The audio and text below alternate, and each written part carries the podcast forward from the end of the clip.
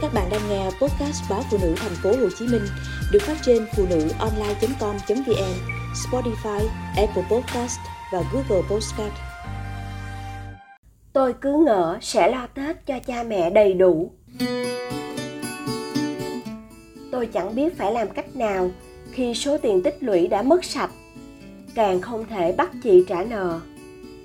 Sau gần 7 năm lao động ở nước ngoài, tôi trở về với nhiều dự định sửa nhà cho cha mẹ đầu tư khởi nghiệp.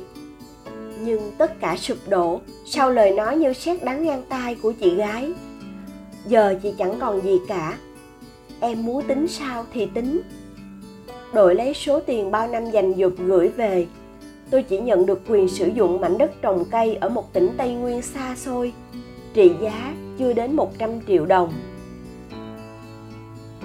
Nhà tôi chỉ có hai chị em gái và rất thương yêu nhau. Nhìn cảnh chị lấy chồng sớm, chịu nhiều vất vả, tôi tự nhủ phải kiếm ra tiền mới nghĩ đến chuyện lập gia đình.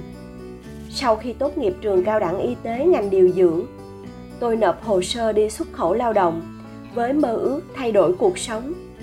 Chị gái đã đứng ra vay tiền cho tôi đi vì cha mẹ tôi không đủ khả năng.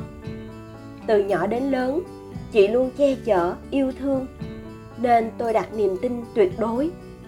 Sau năm đầu tiên, tôi đã gửi chị đủ tiền để trả khoản vay trước đó. Cứ thấy có cơ hội kiếm tiền là tôi tận dụng hết thời gian để làm việc, không nghĩ đến chuyện yêu đương. Thỉnh thoảng, chị gọi điện nhờ tôi giúp thứ này, thứ kia. Tôi đều sẵn sàng chuyển tiền về. Từ ngày tôi đi, hàng tháng ngoài khoản tiền để chị lo cho cha mẹ ở nhà, tôi còn phụ giúp chị chi phí cho các cháu đi học. Cách đây 2 năm, chị gái tôi nghỉ việc công ty để tập trung kinh doanh đất đai. Thời điểm đó, giá đất tăng cao, chị làm môi giới cũng kiếm được chút tiền. Chị muốn đầu tư nhưng không có vốn, nên rủ tôi góp chung. Tôi lưỡng lự vì chưa đầu tư bao giờ. Nhưng nghe chị phân tích cũng xui. Tôi dồn hết tiền tiết kiệm gửi về cho chị mà không nghĩ ngợi nhiều. Thời gian đầu, chị vẫn báo tình hình tiền lãi cho tôi đều đặn. Dù tôi không yêu cầu, nhưng sau đó tôi bận việc nên lơ là, chị cũng không nhắc tới tiền đầu tư nữa. Cho đến ngày về nước, tôi mới vỡ lẽ, chị đang ôm nợ mấy tỷ đồng. Chị không chỉ thua lỗ do đầu tư bất động sản, mà còn tham gia chơi chứng khoán, tiền ảo, nhưng đều thất bại ngoài số tiền của tôi, chị còn vay mượn thêm nhiều người khác.